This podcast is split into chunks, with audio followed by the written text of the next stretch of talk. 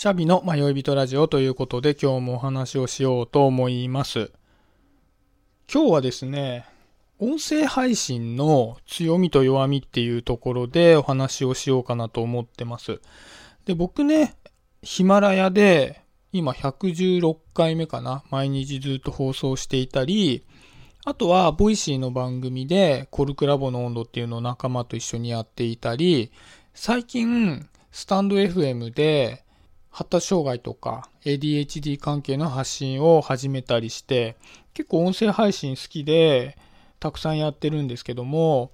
やっていてね、やっぱり強い部分と弱い部分あるなと思ったので、そんな話をしてみたいなと思います。でね、やっぱりこう強い部分と弱い部分っていっぱいあるので、またこの手の話はしてみたいなと思うんですけど、今回は強み一つ弱み一つに絞って話をしていこうかなと思ってってます。で、やっぱりこういった配信ってジャンルがいくつかあって、まあ大きく分けると3つだと思うんですよね。音声で配信をするタイプと、映像で配信をするタイプと、テキストで配信をするタイプの3つに分かれると思うんですよね。で、まあ音声っていうのがまあラジオとかポッドキャスト。で、映像は、まあ今 YouTube がトッププレイヤーだと思うんですけど、あとはテキストで言うとブログとか、あとはツイッターとか、そんな感じになると思うんですよね。で、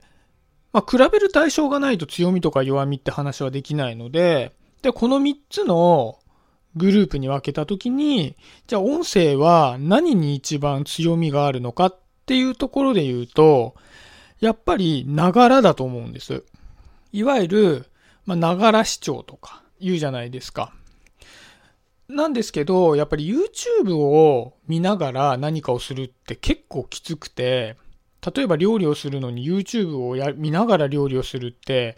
まあ、手すき時間とかが生じないとなかなか難しいですし、ブログもね、例えば歩きながらブログを見るってなかなかきついかなと思うんですよね。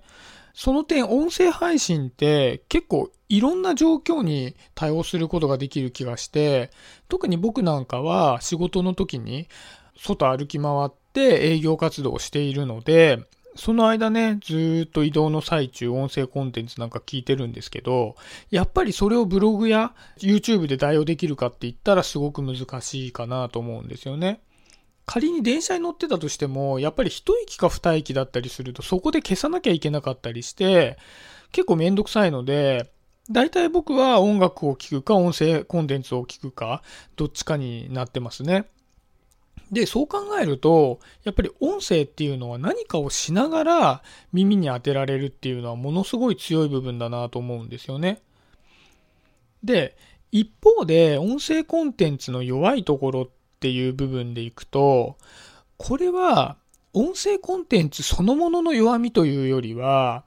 日本の音声アプリの未整備の部分にもなってくると思うんですけども、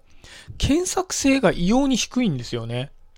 やっぱり、ブログなんかはね、Google で調べれば、その自分が知りたい内容の書かれたブログが出てきたりとか、YouTube なんかはね、やっぱり発信の数が多いので、YouTube の中で検索をすれば、自分が知りたい情報を発信しているコンテンツにたどり着くこともできるんですけど、こういったのがね、音声コンテンツっていうのはなかなか難しいんですよね。例えば、スタンド FM で僕が ADHD とかの配信をした時に、じゃあ僕がすごい役に立つ配信をしたとするじゃないですか。まあ僕まだ3回しか配信してないので役に立つもないんですけど、じゃあ僕がめちゃくちゃそう知識のあるお医者さんで発達障害とかのお話をめちゃくちゃしてたとして、で、聞きたい人はもういっぱいいるよっていう状態だったとしても、じゃあスタンド FM 内で何かを検索した時に僕にヒットする確率って結構低くて、それは検索性がすごい低いので、僕がどんな配信をしていてもそこにたどり着けないっていうところになってきちゃうんですよね。で、これって大きな弱みだなと思ってて、やっぱり多くの人は検索をしてそのコンテンツを見たり聞いたりするので、それができないっていうのはなかなかの弱みかなと思うんですよね。で、ただこれは本質的な弱みじゃないので、音声コンテンツ自体が、じゃあ何かを知るために役立たない方法かっていうと、やっぱり音声を聞いて何かを知れるって、ね、例えば今のオーディオブックなんかがね、人気が出ているのも、やっぱりながらでいろんな情報を仕入れたいっていう欲求を叶えているものだと思うので、もともとは本質的には適しているものなんですけど、まだ未整備な状態なので、何かを知るのには適してない状態になっているってことだと思うんですよね。で、やっぱり今音声コンテンツって来てるよとか、どんどん伸びていくよって言われているので、今後アプリ側でもどんどん整備が進んでいくのかなというふうに思います。で、じゃあ、現状、どういう方がこの音声コンテンツで聞かれているのかって言ったら、ズブの素人が音声配信をこう始めて、淡々と音声をアップし続けていて、それがすごくいいコンテンツだから聞かれるようになったっていう流れってそんなになくて、どちらかというと、例えばもともと YouTube だとか、ブログだとか、芸能活動とか、そういったところで、その方のことを知られていて、興味を持たれてる方が、音声配信を始めたので、伸びてくるみたいなのが多いのかなっていうふうに思うんですよね。なので、まあ、例えば、自分がすごく聞かれたいなってなった時に、どうやってその音声配信を聞いてもらおうかってなってくると、やっぱり検索性の高いもの、人口密度の高いもので発信をして、で、そこから音声配信の方に導いていくっていうのが、まあ、聞かれやすいコツなのかなと、現状ではですね、思うんですよね。で、最後に、まあ、僕は音声配信の細かい技術とかを知ってるわけではないんですけど、これはあくまで想像というレベルの話なんですけど、これからどういうふうに音声コンテンツ音声配信業界とかがなっていくのかなっていうことを考えたときに、おそらく何かを知るための手段っていうことで言うと横並びになっていくと思うんですよね。例えばブログだとか YouTube だとか音声配信とか。まあね、調べるって言った時にやっぱり一番強いのはテキストだとは思うんですけど、やっぱりどんどんどんどん検索性も上がっていって、て、配信者も増えていけば、この辺の需要を満たす要素も増えていくのかなと思うんですね。ただ一方で、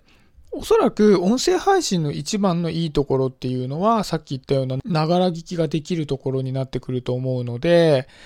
例えばなんですけど、こう役に立つ発信とかっていうのはテキストとか YouTube でやっていて、どちらかというとその人のこう人となりの出るようなものっていうのが、音声コンテンツの方では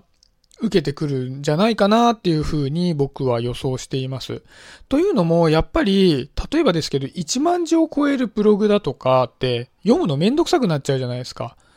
というのもありますし、例えば YouTube でもめちゃくちゃ長尺な映像だったりすると、かなりその人のことが好きじゃないと見るのめんどくさいじゃないですか。なんですけど、音声ってやっぱりながら聞きができる分、30分、40分っていう長尺でも、聞けちゃうと思うんですよね。その間聞くことに集中してるわけじゃないので。ただ逆に、そう30分も40分も役に立つ話されると、こう真剣に聞かなきゃいけないんで疲れちゃうので、ちょっとだらっとした感じで、まあ、その人のパーソナリティの出るような放送ができていて、で、それが好きだっていう方に聞いてもらえるような放送ができれば、結構ね、今後需要が伸びてくるんじゃないかな、なんていうふうに僕は思っております。